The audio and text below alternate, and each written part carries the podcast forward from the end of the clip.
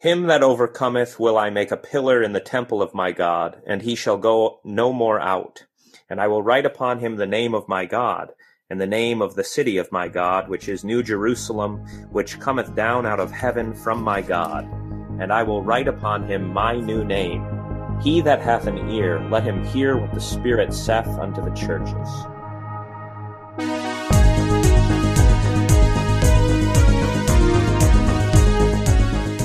Welcome, everyone. You are listening to A Word Fitly Spoken. I'm Willie Grills here with Zelwyn Heide and David Appold to continue the discussion on Revelation. Gentlemen, how are you? Things are great. We had uh, winter finally came for about a week here, so we're in. I don't know if they call it a polar vortex or what they're what it's called these days, but as of this recording, we are we have about six inches of snow on the ground, and uh, I've been shoveling driveways all day today. So I'm I'm in the best of moods. Zelwyn and yourself? Um, I'm also in a good mood. Our weather isn't nearly as intense. I mean, it's been kind of cold lately, but it's as of this recording, you know, actually above zero, which is says something. But we don't have a whole lot of snow on the ground, so uh, no. It otherwise, all things considered, things are are going well. Well, it is quite snowy here. We've got about a foot on the ground. Uh, that's actually why I'm able to join you for this Revelation episode. As our listeners know, I've not been heretofore on the Revelation episodes because I've been in the Hollow Earth trying to get access to the caves. Well, now it's snowed in, it's frozen. I'm going to have to wait until spring to uncover the Deros and uh, you know destroy their plots once and for all.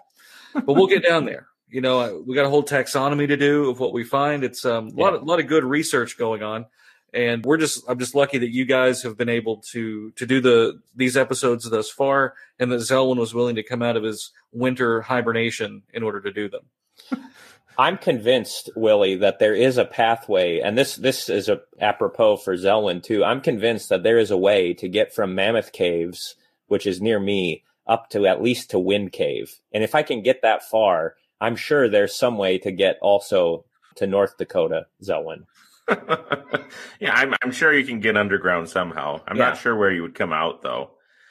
That that would be the, the, the trick to figure out. Or what would well, a man find? You know, that's uh, that's the key. it's also there is a great mystery here because I'm I'm pretty sure that underground travel, even though the Earth seems, anyways, to be flat, right? And it wouldn't make sense that going through the hollow Earth would be faster. I'm almost positive that it is and I can't explain that yet. So certainly, and it has something to do with the Earth being the center of the universe.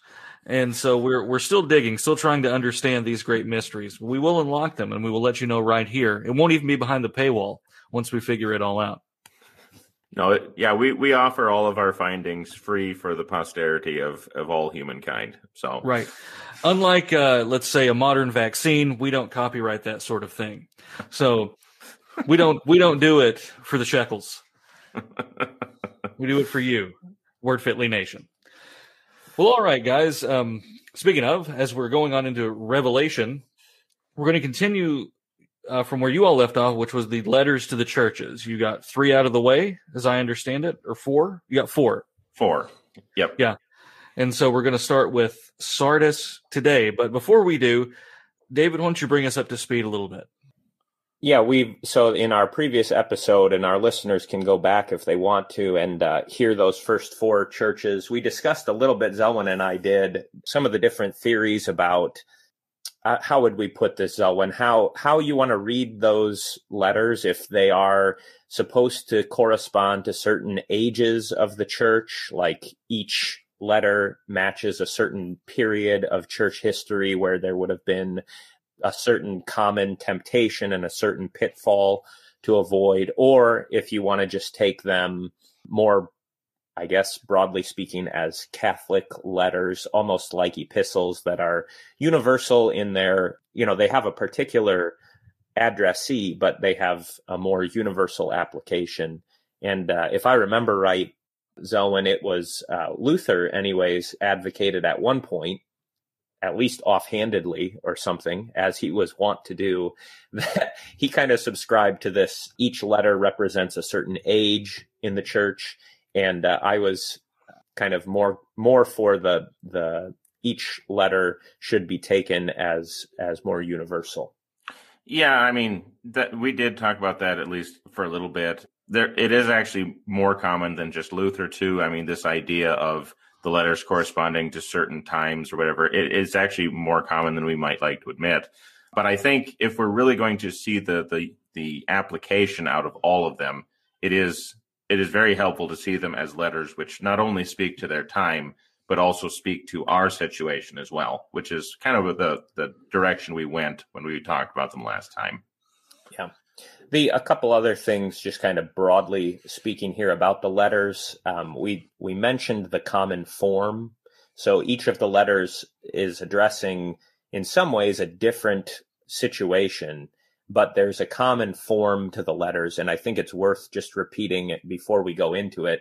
The form is Jesus speaks. He identifies himself with some title and some aspect of his person or his work, his office as the Christ, and then he he typically, and we'll see, uh, you know, we'll see in the letter to the Philadelphians, this is not always the case, but usually he starts with, "Here's what you're doing well. Here's what I hold against you." Then there's usually a call to repent, and then a threat that goes along with that, repent or else, and then the letter typically closes with some kind of a promise for faithfulness and for. I like how you said threat instead of warning.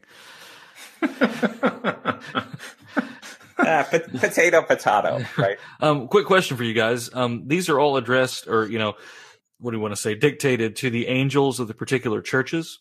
Right. What do you make of the of of the angels here? Are they just messengers? Should it be would, would it be better translated as that, or is there something spiritual going on here too?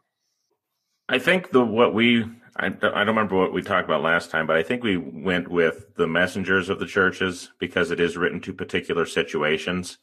You could understand this even as the like say the, the pastors of the church, you know, the those who are leading the, the one who is leading this church in Philadelphia or Sardis or wherever wherever we are. Uh, because then when you have you know the works that are being described they're always described as earthly things you know the situation that's going on in that place. So i i guess i would say that it is something that they that they are speaking to people and that we're just translating it as angel. Do you want to fight me on that or what? No i just want to get weird with it as soon as we could um, in the middle of it so yeah, how I mean, I've I've always heard it, Willie, as the you know the messenger, the pastor, the bishop, however you want to put it. There, what would how would you explain it if it if the letter was written to an angel, as in an angelic being? How would that work out? Well, that's why I asked you, right? I mean, oh. I, I mean, that's the thing, though. Like, there's there's a reason why it's why it's translated angel instead of messenger here, and it's either an English convention, right? But there is a lot of there's other stuff going on here in Revelation. You've got the seven spirits around the throne, for example. Uh, all of these unique uses of the word to that. And so, is there some kind of heavenly being associated with each congregation? I don't know. Could be doubtful. Although we do all like to say every every liturgy, therefore, with angels and archangels and all the company of heaven.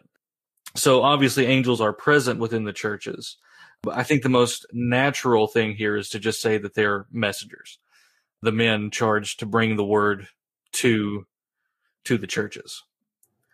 Sure. Uh, although there's got to be there's bound to be some esoteric meaning. I mean, you, you know that that people have held to has held to guardian angels. I think honestly, one of the even though even though I take a, a rather early view of of Revelation, you know, what how does church organization look in the year AD 70, for example? But it could very easily be the bishops. Sure and and that's probably more likely because you have a bishop over a certain diocese, for lack of a better term, over certain cities, who would then disseminate this to them. Right. right. So I, th- I, think bishops or prelates is probably probably more likely than just individual pastors there. Some of these cities aren't that big, though.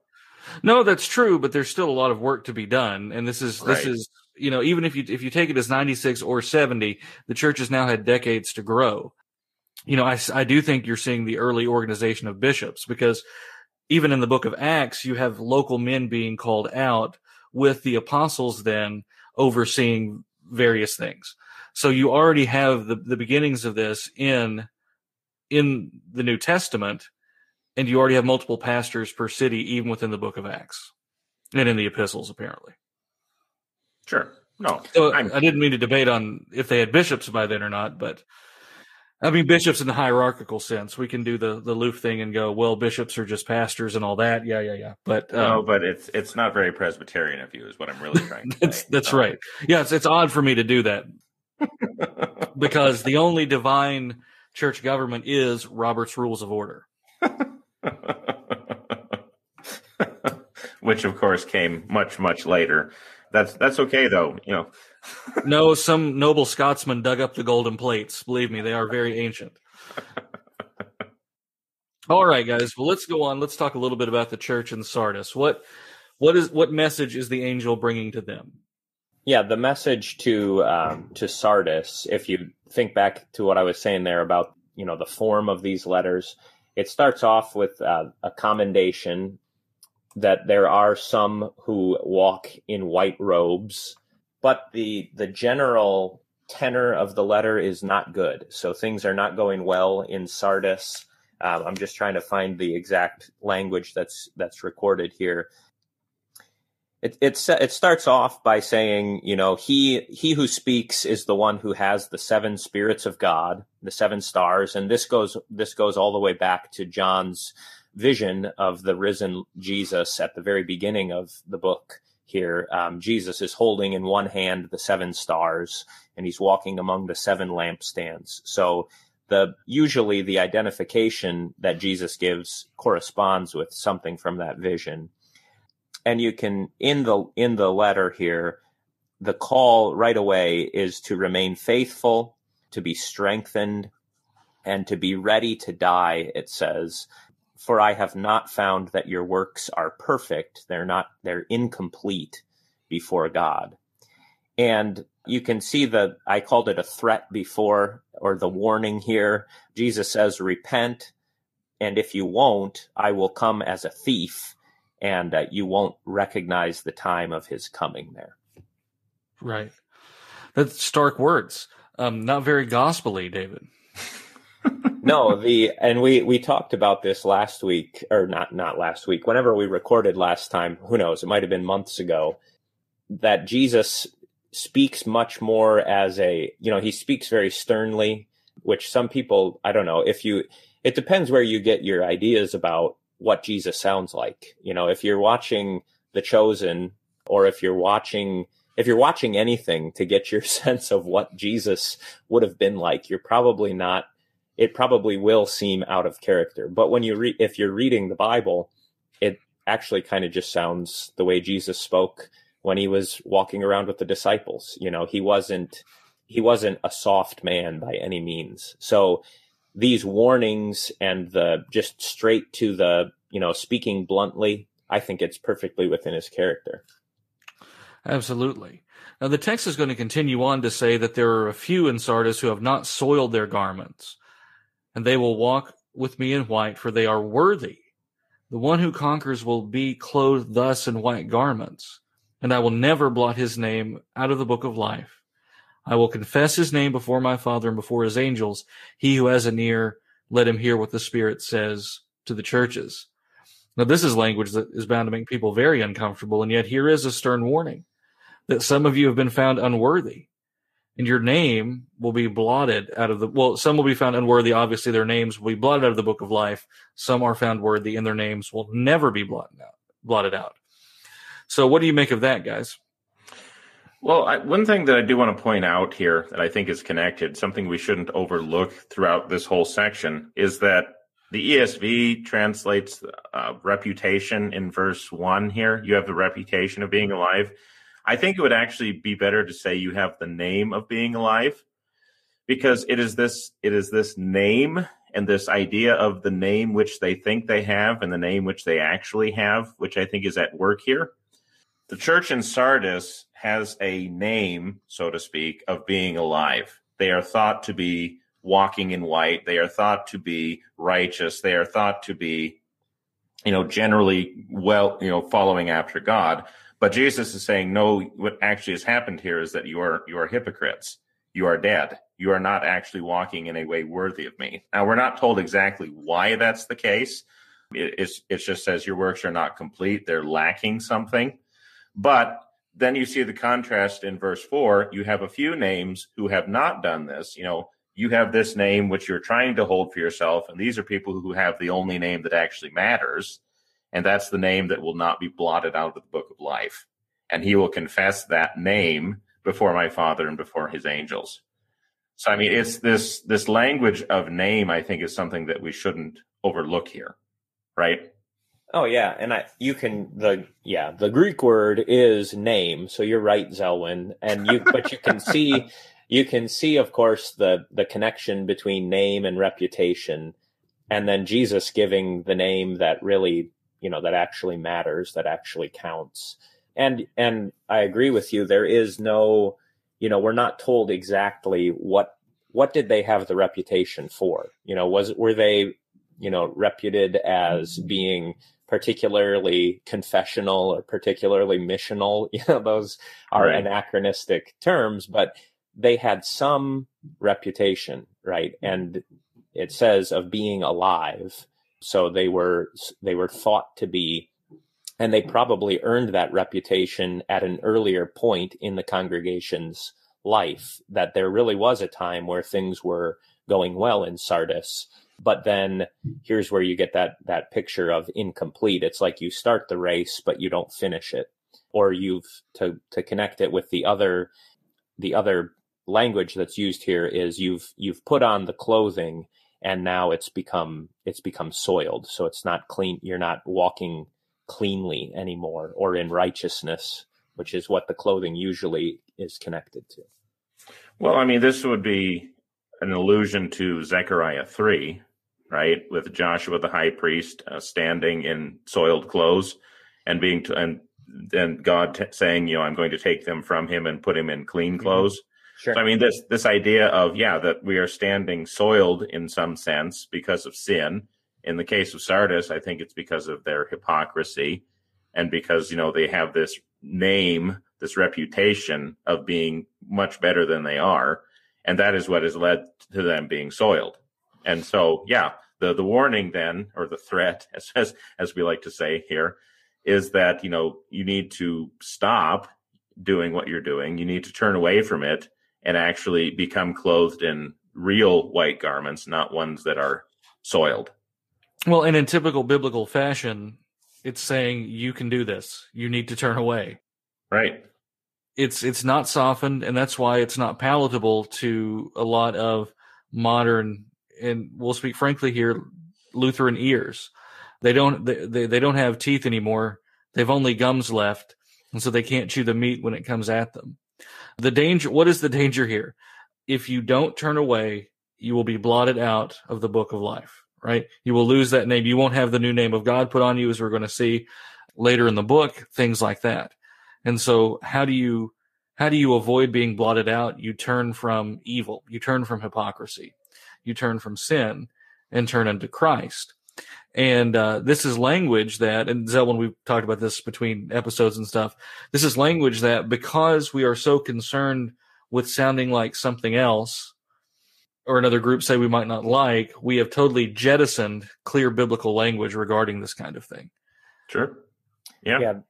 And it's going to become more clear when we get to Laodicea. yeah. The if I can that here's a here's a good uh, just a I know we're right at the break here, but I know we we got all the time in the world. All right. So I was talking with a, a young man uh, in my congregation, and he was he was sort of asking about well if if we really are you know, unable to save ourselves. Why does it always sound like in the Bible, Jesus tells people, you know, come follow me, you know, as if you're going to do something. And the the wonderful thing is, and this goes, I, I love this quote in the Book of Concord. It's from Saint Augustine. He makes the unwilling willing and dwells in them. So the the language is very much you've got to do something.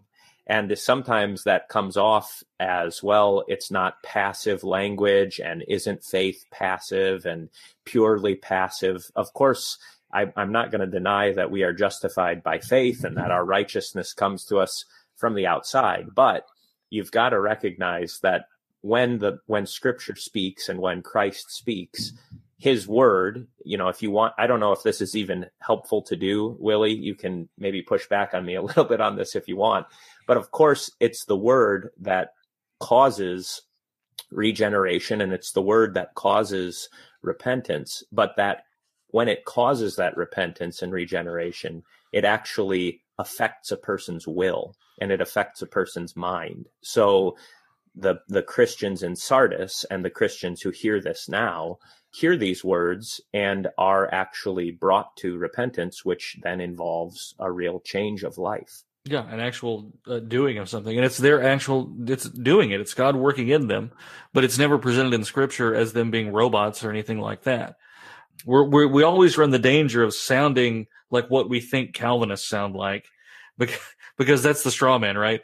well, it, it, turns people into robots. Well, I, I, suppose that's true, but we're just as guilty of doing that too, so we can appease, you know, the the hip antinomian crowd or whoever, so that we can, you know, one day ourselves get invited into some back room clouded with cigar smoke and uh, be be ushered into the into the inter sanctum of antinomian masonry or whatever it is that we whatever cool kids club we want to be a part of. But no, you absolutely hit the nail on the head, David. And with that, we will be right back with more Word Fitly Spoken right after this.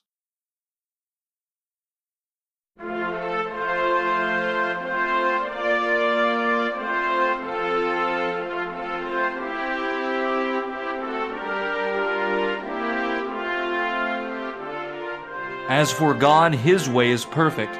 The word of the Lord is tried. He is a shield to all them that trust in him. The book that sits on your shelf, the one gathering dust, word fitly spoken, asks you to once again take up and read. Hear the words of the only wise God and be saved. We'll be right back.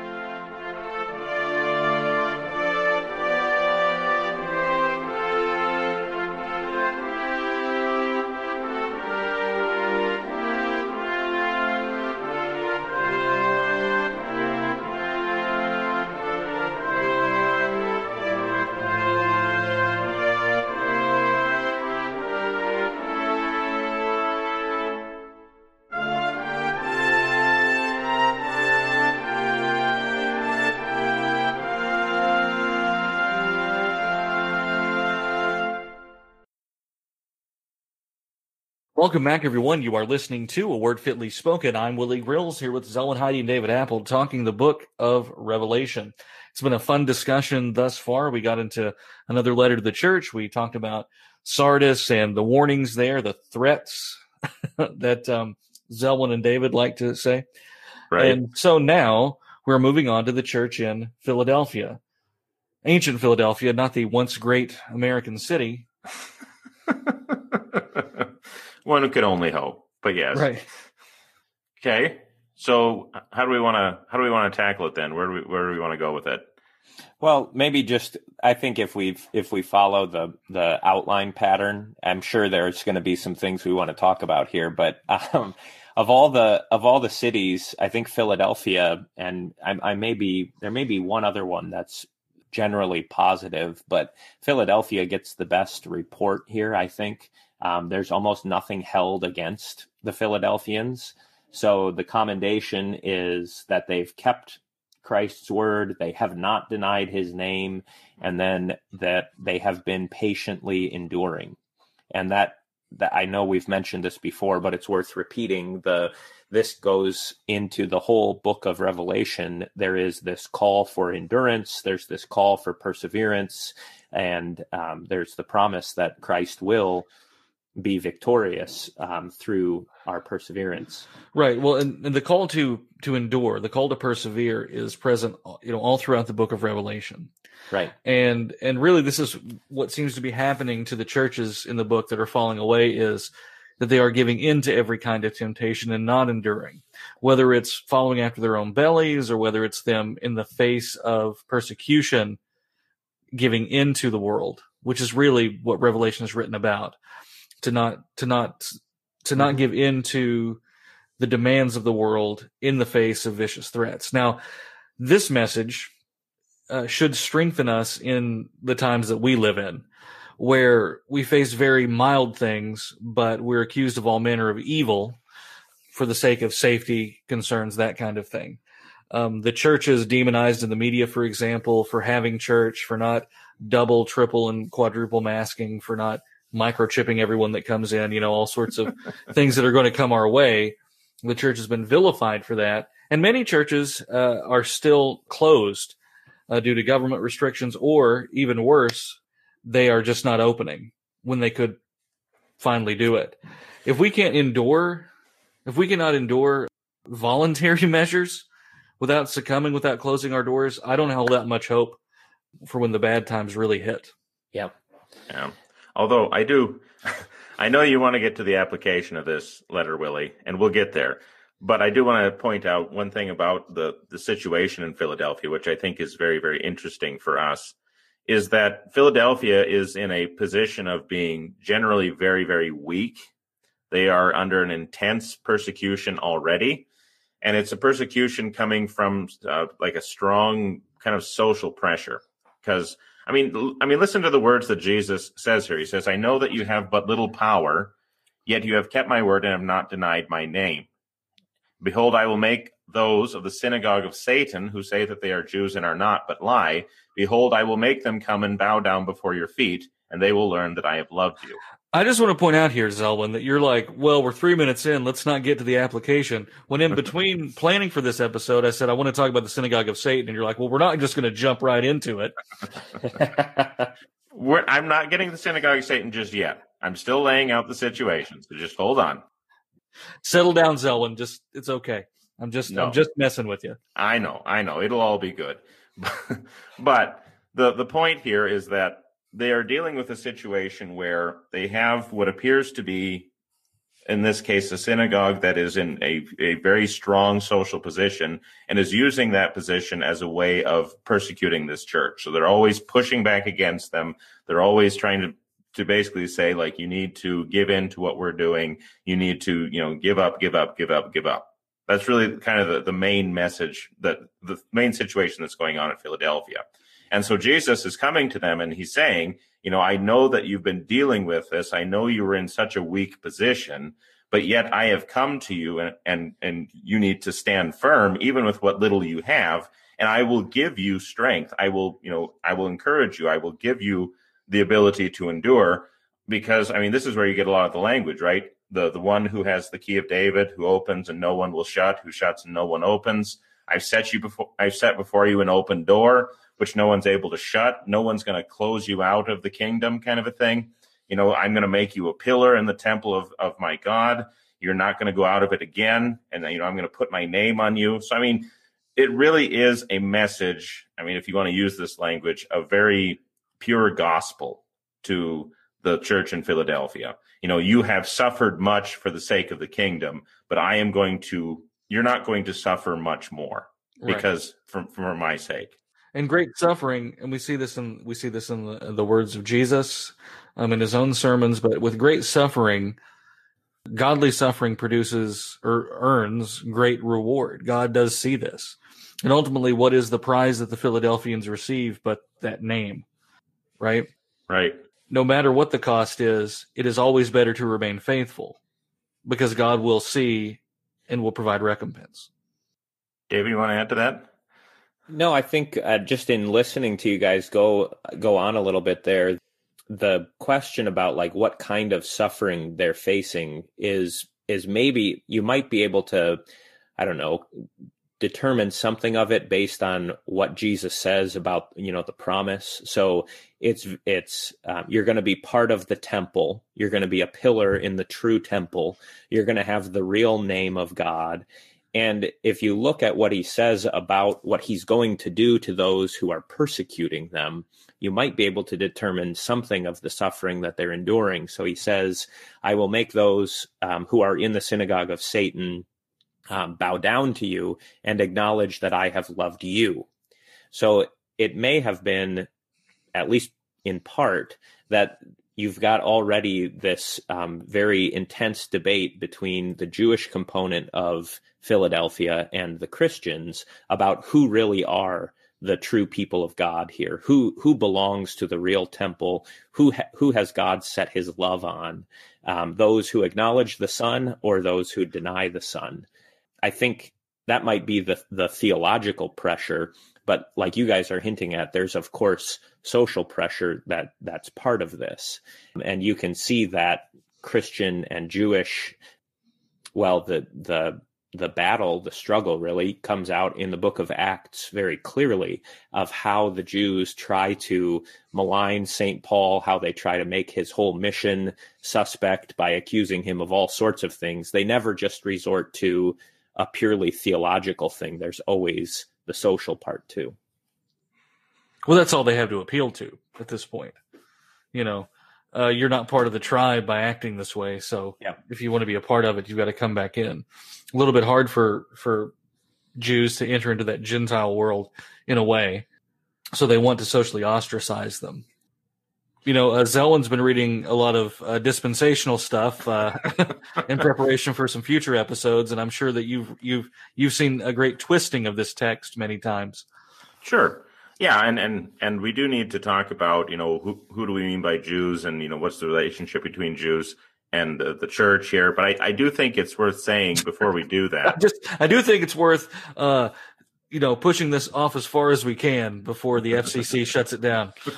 well, we have to keep it going before we are, you know, officially canceled. So, uh, I just, I mean, there it is using their position, but I think it's also they're probably in a position of much greater strength, and so they're what's probably happening in this case is that Christians are, you know, apostatizing and coming back to the synagogue. Mm-hmm. You know that they're being forced to defect and come back to this because you know we're obviously the ones that God loves because look at the position that we're in. Look at how much wealth we have. Look yep. at how favored we are. So we must, so you over here in your weak little church who are, you know, so persecuted and so yeah. little, you know, obviously you can't be the ones whom God loves. Right. And God's going to make it very clear that I will make them, the synagogue of Satan, bow down at your feet and they will learn that I have loved you. Right. So saying that he doesn't love them. there, now we stepped in it, Willie. So yeah. go for it. Well, no, but I mean, this is like you know, there there is the general love that God has for all men, but there are also things that the Bible says that the Lord hates, and that the Lord does favor a certain people. But plot twist, it is the church that is the bride of Christ that, that Christ loves. It is the church that is true Israel. And much like what we see today in modern dispensationalist circles, they have this idea that there's the church and that there's some kind of ethnic Israel, and that ethnic Israel is prized above the Church of Christ. And biblically, that's indefensible. It's dangerous. Uh, check out the end of the Scofield episode if you want to hear more about that, or wait for our future dispensationalism episodes. We'll talk about that more. This has become something that we cannot talk about or told not to talk about because synagogue synagogue of Satan is is a very controversial uh, term for some people. But there's no way to get this to understand that it's a group of unbelieving Jews who oppose Jesus. Okay, so right. yes, uh, John, uh, who is receiving this revelation, is is Jewish. Okay, and the early Christians are Jews, and yet what you have here are what we'll call ethnic Jews or cultural Jews, for lack of a better reason, who have rejected Christ, and thus, if if they reject Christ, they are not true Jews. They are not true Israelites, because to be a true Israelite is to be a part of Israel and Israel, uh, and namely the Israel of God. So a lot of things get mixed up here though, because people think of the modern nation of Israel, for example, or the, or the quote unquote Jewish people of today, or the Judaism of today, which is even further removed from the truth of scriptures than was the Judaism back then. I mean, any yeah. Judaism, I mean, any anything that's called Judaism that rejects Jesus, obviously a false religion. But rabbinic Judaism develops long after Revelation is written, which which gets even more bizarre and even more anti-Christian, if you can believe it. All the way up to modern forms of Judaism that don't even believe in God. And so certain theologians are going to look at that and go, see, this they're clearly not the synagogue of Satan. It has nothing to do with that. Yet it does. It is these are Jews who identify as Jews, however you want to define that, and reject Jesus Christ. They are the synagogue of Satan. But again, I just, this has become something that we can't talk about because it's seen as offensive somehow. It's become a loaded term, but it is a term used in the Bible and it refers to people of the Jewish groups who have rejected Jesus. So it says that they are not on God's side, but because they reject Christ. But those who are on God's side are part of the true Israel, the Israel of God, the church of Christ. Yeah. Well, I think this this is connected in with the rest of the book of Revelation where you don't you don't have a new, any neutral ground. And I think that's what makes it hard for, you know, hard for the modern ear to to hear that the Jews would be called the synagogue of Satan. But you see this later in the book, and we'll come to this, you know, probably in about three years' time, when when the dragon, uh, you know, calls the beast up out of the ocean, and then you have the second beast that comes up out of the land. Those things are all in league with Satan. And so you never have, there is no such thing as kind of a middle ground. So you can't say, well, on the, you know, there's no spectrum, right? It's not like on the right side, you've got the Christians, and on the far left side, you've got the Luciferians, and in the middle, you've got some other group. It's just, you're either with Christ or yeah. you're, you're against him. It's the kingdom of God or the kingdom of Satan. Exactly. Well, I, I do think it's interesting that in verse 9 here, where it says the synagogue of Satan who say that they are Jews and are not, but lie. I think I, I, think the implication there is that the true Jews, if you want to use that language, the true Jews are the ones being persecuted. In other words, the church. Yeah, exactly. I mean, because this is how we pr- prove that they are Jews and not Jews. It's clearly talking about Jews because he says they're pretending to be Jews, or they right. say they're Jews. But just like Paul is going to point out that it's um, not Abraham's seeds, but Abraham's seed. You know, uh, it, that's how his children are, are, numbered, as many as the stars. Uh, that it's not just being a part of this of this group that makes one a Jew, right? A child of Abraham, I mean. Right, right, right, right. But I mean, even even if we're not dealing with um, struggling with like Jewish issues, I know, but it is something that is a live issue even sure. in our day, right? Sure. I mean, the, how do we relate to Judaism and that sort of thing, especially when it we, becomes we, so controversial? We don't. Right, right. And I'm, and I'm not denying that. I'm just trying to set up the, the point here. but but I mean, when even when we're dealing with the question of you know what do we do in our situations where maybe we're dealing with groups who you know lord themselves over us and try to continuously push us down, you know this can be applied to more than just a Jewish question. You know what I mean? yeah, sure. Uh, we don't. We definitely don't want to tackle you know just Jewish questions on this podcast. so yeah, I mean it, it, can be. Yeah, if you wanted to to apply it uh, more broadly, you can. But it really was focusing kind of on the, the loaded term there. But anyone who finds themselves rejecting Christ finds themselves in the same boat. I think that though, where the synagogue of Satan finds itself in a, in a more dangerous position is because they do have the scriptures, at least at this point they've got the Old Testament, should be sufficient enough, and yet they would still reject Christians because of that. Right. And so, excuse me, in spite of that. I, th- I think there's something else to mention here in connection with what Jesus says about how he's he's going to vindicate the the Philadelphians by you know dethroning or he's going to make the he's going to humiliate the synagogue of Satan and certainly there that will happen in full on the last day. But that vindication also happens in in real time, right? And mm. in his and in history. So this gets into some question that that we've talked about before on here of whether the book is written pre um, temple destruction or post temple destruction. I knew you um, were going to throw this one at me when I came on. Well, you you've been in the earth and now you're here with us.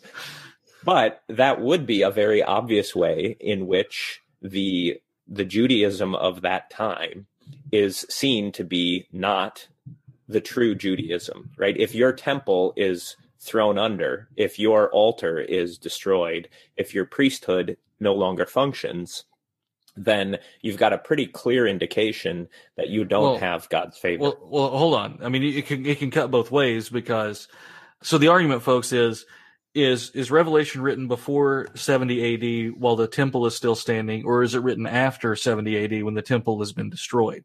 So, David, what you're saying is if the temple's destroyed, it's evidence that they really have nothing to boast in, that God's judgment's already been made.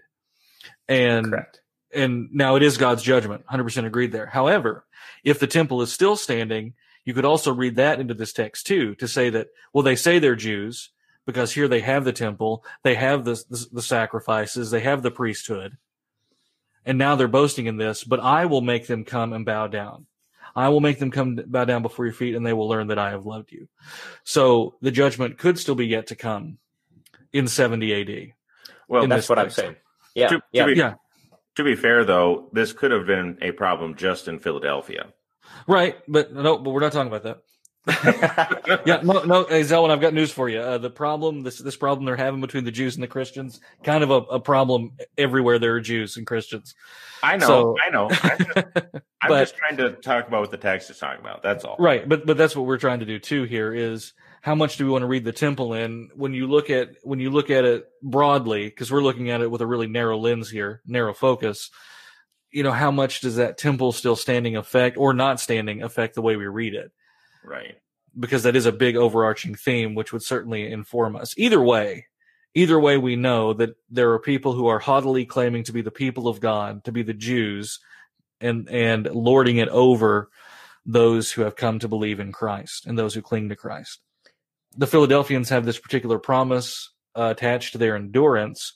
Is there anything we can take away from this about endurance, Zelwyn? Oh, absolutely. I mean that that endurance, you know, is something that is given to us from from the Lord. It's you know that the Lord will strengthen us in the midst of our trials, but also to even if we have, like it says, but little power, you know, hold on to what little you have, you know, and that's mm-hmm. even.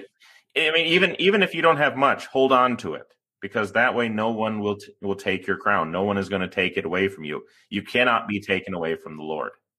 So yeah, I mean, we don't want to, to you know fret and worry and say, oh well, we don't have much, we don't have much. How are we ever going to stand? Just hold on to that, and God's yeah. going to take care of you anyway. And the the strength that they have is that he who holds the key of David in his hand has opened the door, and the you know the synagogue of Satan cannot close what he opens or open what he shuts. And that is, I mean, isn't that often what we say about suffering in when your strength is shown to be of no help then you're forced to say but the lord's strength you know made me strong. And that's you know that's what you learn through suffering and that's where perseverance um, kicks in. Well and and just as one final thought too in verse 12 where he says you know i'm going to make him a pillar and he, i'm going to write on him the name of my god which of course we can maybe understand as the name of the father the name of the city of my God, the New Jerusalem, which we can break it down, but I think is actually a reference to the Spirit. And then my own new name, the name of the Son as well. So you have the, the Trinitarian name being written upon us, even in the midst of our struggling and, and strengthening us and making us a pillar in the temple of God. I think that's, it's just a beautiful text to, to work with. Yeah, great stuff. We got to take our next break. We'll be right back with more Word Fitly Spoken right after this.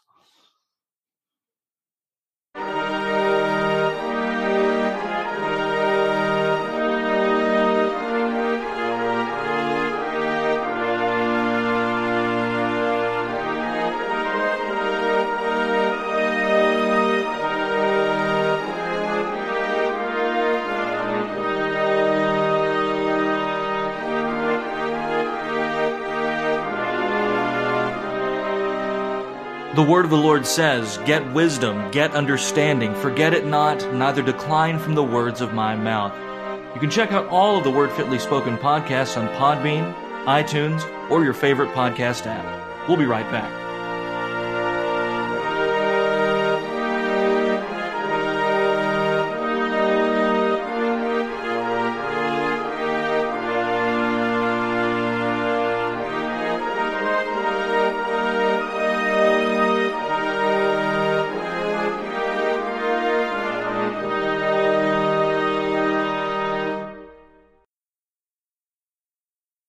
Welcome back, everyone. You are listening to A Word Fitly Spoken. I'm Willie Grills here with Zelwyn Heide and David Appold talking about letters to the church in Revelation. So we've gone through Philadelphia, had a nice lively discussion there with the Goyim, and now we're going on to this last letter, this last church. David, tell us a bit about it. Yes, Laodicea is the last one here, and the the way Jesus, I don't know if you want to this is maybe overly technical, but his self-introduction is he calls himself the Amen, the faithful and true witness, the beginning of the creation of God. And then there is, it's kind of the flip side of Philadelphia. So in Philadelphia, there was nothing held against the Philadelphians. But in Laodicea, there's no, there's no commendation. It just goes straight into, I know your works, and this is what I hold against you, that you are neither hot nor cold, but you're lukewarm, and so I will vomit you forth. And then comes the the statement, you know, repent and return to me. Does it say repent? It might not even say repent. He says, I counsel you to buy from me gold tried in the fire, so that you may become rich, and white clothing, that you may be clothed, and that the shame of your nakedness may not appear, and that you would anoint your eyes so that you might see. Next verse, he says, repent. Yeah, He says- I, re- I rebuke and chasten you, so be zealous and repent.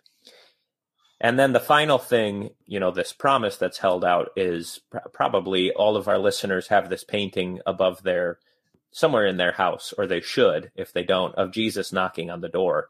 And that comes from uh, Revelation 3 here. Behold, I stand at the door and knock, and whoever opens to me, I will come in and dine with him, and he with me. It's a great letter. It really Yeah. is. And then I guess we just for the sake of completion, the the final promise is, and he will sit on me, he will sit with me on the throne of my father. We're gonna sit on his lap. yeah, yeah, yeah. thing? Well, Well, we treat him like Santa Claus sometimes anyway. Yeah, so so Jesus is at the door of the church knocking, yes, and and he is waiting for someone to open up. Now, this is where you get a lot of evangelism illustrations that people don't like, but there is a little bit of truth to it. He's he's saying, "I'm knocking on the door of the church, though. Will I find anyone inside who will welcome me?" Right. Yeah, it's it's it's wanting access to a church that has closed itself That against closed him. itself against him. Yeah, is anybody in this church who hears me knocking? If there is, Yeah. I will come in and eat with him, and he will dine with me. But it's kind of a rhetorical thing. Ain't nobody answering that door in Laodicea. have you guys ever seen that painting? You know the painting I'm talking about, right? Where Jesus Yeah, is knocking. I'm pretty sure I can't open a closet in my church without finding one. Yeah, have you ever seen it above the altar? I feel I like have. I've- I've I've seen it Yeah. above the altar. Yeah, I thought I had seen it there before. I don't know where, what church it was in, but um, yeah. I've seen some- it. I've seen it at probably more than one. Yeah. Yeah. I wonder how widespread that is. Well, that painting is is everywhere. We should just do a we should do an episode just on paintings you see in every church, like the and Head of Christ, that sort of thing. I Yeah, don't know. Right. We'd have to get old guy praying in Minnesota too. We'd have to get that one. But uh, yeah, you see the Jesus knocking one lots and lots of places. Oftentimes, if it's not hanging above the altar, it's in the reredos or something. It's in the it's in the uh, it's on the walls or in the back of the church. I've seen big versions painted on walls before. Yeah. So yeah, Yeah.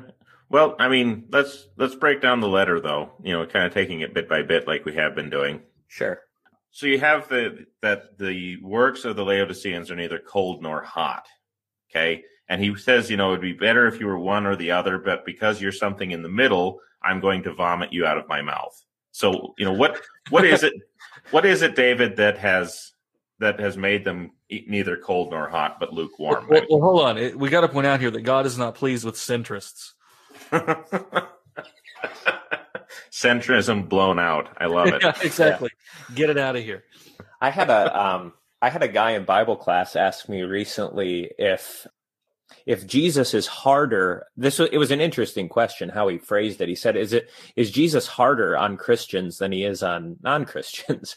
And I said, well, I don't think it's going to be a good thing in the end to be a non-Christian, but you do have things like to whom much is given Wait, is that Spider Man? To whom much is given, much is ex- is expected. Um, how about this? Whoever is faithful with a little will be also be faithful in much. I mean, the Right. more the more that you have been given, this is one of my my common things when I talk about the the epistle, Paul's epistle to the Hebrews, is that the the surpassing greatness of the revelation of Christ also means that to reject it or to treat it lightly is to reject something of such great value that it really is worse for a person to have once tasted and then rejected what he tasted than to have never mm. tasted it at all.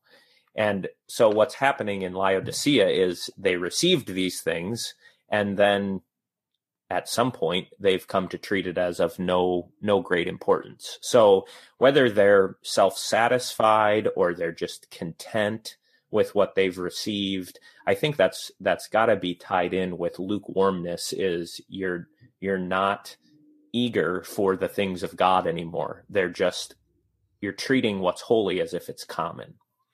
Well, I mean, but we don't we we don't want to make it sound like they've become cold, though. I mean, yeah, they've cooled, but they haven't become totally cold. Because if they were totally sure. cold, that would be one thing. You can deal with that, right? You know, you can deal with somebody who's become completely cold to the gospel, and you can deal with somebody who's been, who's completely on fire for the gospel. But when we just have this complete middling, warm, lukewarm, I don't really care one way or the other. I mean, it really is just utter, I think, utter and complete indifference. Yeah, apathy, sure. You know what I mean? That that they're not they're not denying Christ by any stretch of the imagination, but they don't really care about him either. If that makes sense. Yeah, I think so. The think look at the look at the promise that's given to him or the counsel. It Jesus says, "I counsel you to come and buy from me, buy gold from me, get clothing from me, get salve for your eyes from me." It seems like and maybe this is reading something into it, but the love of riches, right? The care of the care for wealth, as Jesus will talk about in, um, say, the parable of the sower, that has a a cooling effect on people. And so the the choking out of the cares of the world and the pleasures of the world, I think should be drawn in here as these are these are the things that make a person lukewarm is when you surround yourself with all kinds of other stuff and you pour your energy and your what your love into these other things that's what makes that's what leads to to lukewarmness. Right. Well, it's worth pointing out that Laodicea is um, a prosperous place. I mean, at least in a couple centuries BC, it started to grow very rich. Also, has a large Jewish population too, which kind of brings us back to some of the discussion from the other time. But th- it seems that they have grown rich, prospered, and they need nothing. This is like just like you were saying. Jesus speaks about this in parables. So and and there's always that temptation to just put grains in store to put grain in your storehouses just for the sake of looking at it, mm-hmm. the rich fool, as it were. And again, uh, there, there's a lesson here that that prosperity often leads to apathy. And this is where this is why Lent is important. I have Lent on the brain for some reason, guys. this is where fasting and discipline is important because it's almost like being fat and full all of the time uh, leads to the eyes scaling over, so you can't see clearly, or or it leads to the ears being stopped up, as it were. And so you become like this. You become lazy physically and spiritually. I do believe the two are connected. So much so that you you don't even realize what a state you are in. You sit back and say, "I'm rich. I'm prospered. A first article gifts. I'm UOJ'd. I'm good." And then you don't realize in what a, a wretched, pitiable, poor state you're in. So, you know, this kind of goes back to the discussion about who are these letters written to? Well, even if they're only meant to be carried to these specific churches, my goodness, especially Laodicea, is there not something that we can see in our own day here? Well, and especially with the uh, in verse 19 where he says, "Those whom I love, I reprove and discipline," which should make David immediately happy, you know, because that's that's Hebrew's language the, this idea that Laodicea is also in their apathy, in their spiritual fatness, if you want to use that language. I like that imagery. I think it really drives home the point. Their spiritual flabbiness, they have become very impatient with God doing anything against them. You know, they become very impatient of discipline and they see any kind of suffering as a kind of, you know, God must hate me. But he says, yeah. no, those whom I love are the ones whom I reprove and I discipline. You need to, you know, yeah. stop being so flabby spiritually and to actually do these things that God that I want you to do.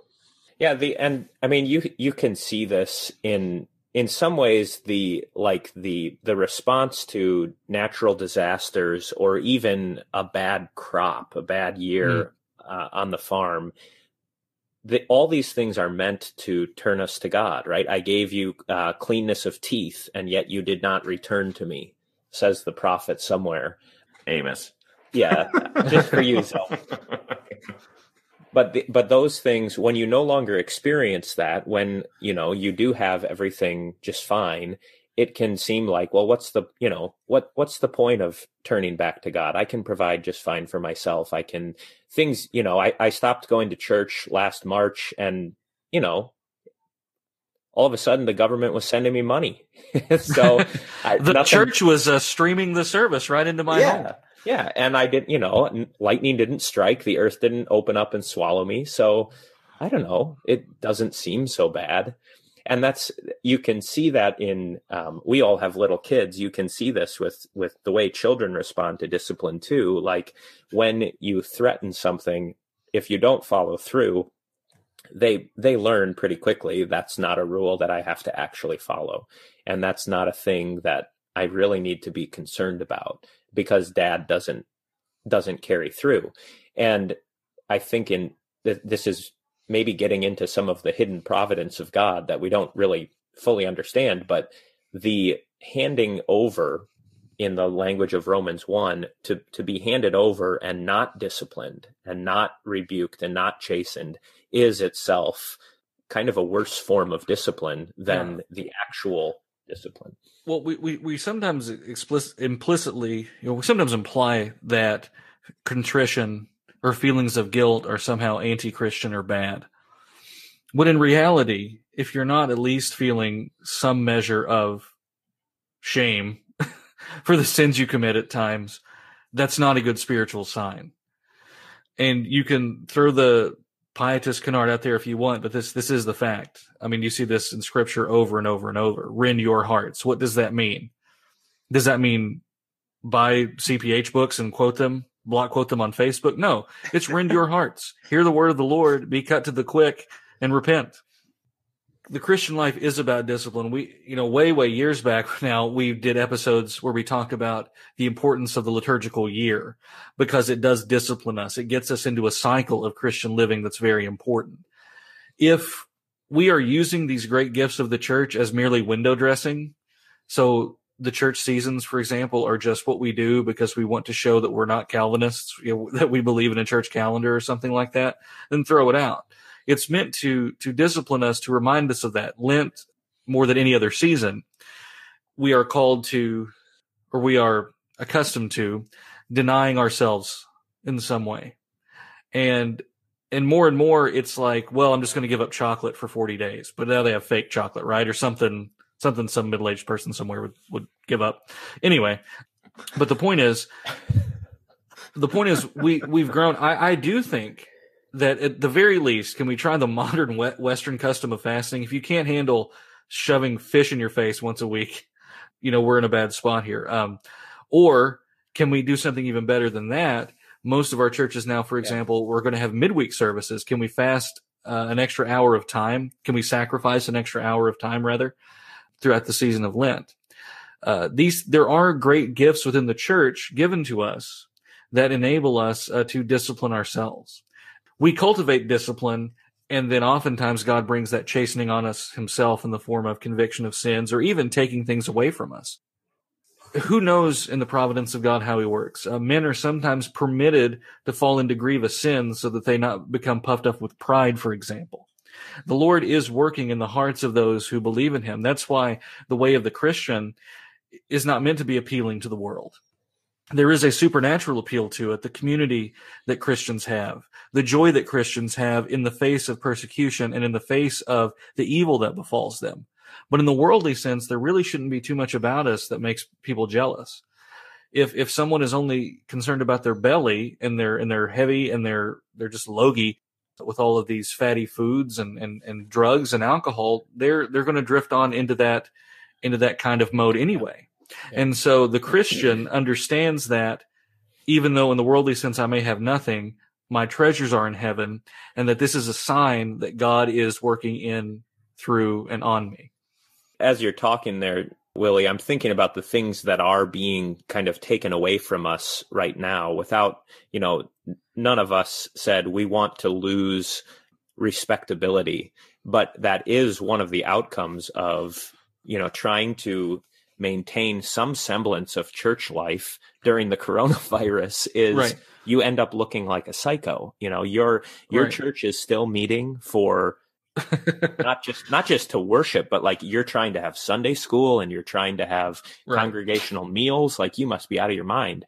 And that the loss of respectability, I think, you know, some people that's no problem for, but I think f- I'm I'm going to venture a guess for the majority of our synod the the notion that we are respectable is a painful thing to be taken away and that's why it's so hard for our in our synod anyways in our circle to maintain that yeah we want to be seen as respectable and principled that's why people are now once again when the chips are down endorsing quietism again and those sorts of things instead of fully embracing yeah. a theonomic kingdom like we ought to be but but you're just, just put it out there, Willie. Don't don't sugarcoat it. But no, you're, but you're absolutely right. There's this. Well, in the you know what it, what's the world going to see? They're they're going to see us as unsafe. It's like, well, that's fine, but what you're doing by remaining open, by still um, administering the sacraments, by still preaching the gospel, is saying that this is more important than whatever the world throws at us that the world can take everything from us, including our lives, but they cannot take away Christ from us. Christ will not be robbed from us. We will not allow the devil to slip in and steal. And I do fear, brothers, that in capitulating to nearly every demand, we have set ourselves up for future capitulations and that we've opened the door to the sheep pen, as it were. Because we're not even, we haven't even gotten to the mark of the beast yet, but I hear all these people, uh, whether you believe a mark is coming or not, I do not care. But hypothetically, let's say one is if the mark of the beast is coming, people go, "Well, I would never take it. I would never take the mark of the beast." Oh, really? Because I've seen you do literally everything the government yeah. told you, just because you couldn't get into Walmart without it. Yeah. What if they tell you you have to? what if they tell you you have to? Are you going to go? Well, it, well, Rome, Roman, yeah. you guys should read Romans thirteen. Yeah, that's what they're going to say to us when the time comes. You know, because well, we're going to get just as much pressure when this stuff comes from institutional church types than we than we will from from the government. You're going to hear it from from pastors who are going to really want you to see what they're posting on Facebook and Twitter and all this, and they're going to be the ones going more Romans 13 and and all of these other justifications for why you should be swabbed and chipped in the near future. Yeah, but I digress. Well, that's not really a digression, though. Fair, compare fair. that. Compare that with the, uh, you know, if Jesus says that he's going to spit you out of his mouth. I mean, in some ways, that's a strange image, right? That he is I mean, the idea of being a vomit is obviously the the central image there. So maybe maybe I'm pushing it too far, but um, you would much rather be eaten and digested there instead of being thrown up. Well, you're not um, found palatable. Yeah, right. Jesus, right, right. Jesus, Jesus has tasted what you're cooking, and he doesn't like it. It's unpleasant. yeah, to the mouth. Yeah, yeah. In taste and texture, you are bad one, but one thing that I maybe on a way of closing it now, since we are coming to the end of the episode, one thing there's a kind of wordplay going on here that I think is really, really instructive. The word in Greek for the hot sounds very similar to the word for zealous, to be zealous. So, in other words, you know, you are not hot. In other words, you're just kind of this lukewarm, but Jesus wants you to become hot to you know actually be on fire for God, to actually repent in this way, to do what you're supposed to do, and not be this middling, unpalatable, you know, worthy only of being vomited out of his mouth kind of thing, but to actually be something delectable, you know, that is hot in the mouth, that is enjoyable. So actually turn to him and repent. Well, all right, guys, uh, that was a fun discussion. If we're not deplatformed, I hope to have you back very soon. David, any final words for us? I think the the connection here with the rest of the book, and you mentioned it, I think in the previous segment, Willie, that the call to perseverance. I know I said this at the end of the the previous episode, but I think there's something incredibly inspiring about how Jesus stands above the church and calls and and in front of the church and is continually calling them to keep going. Come with me. Let's go. Let's go. I, I just think it's, maybe it's because of our times, but I think that that message needs to be heard and amplified as much as we can. This has been a Word Fitly Spoken. If you like what you heard and want to know more, check us out wordfitlyspoken.org, facebook.com slash wordfitly, or Twitter at wordfitly. I'm Willie Grills here with Zelwyn Heide and David Appold. God love you and God bless.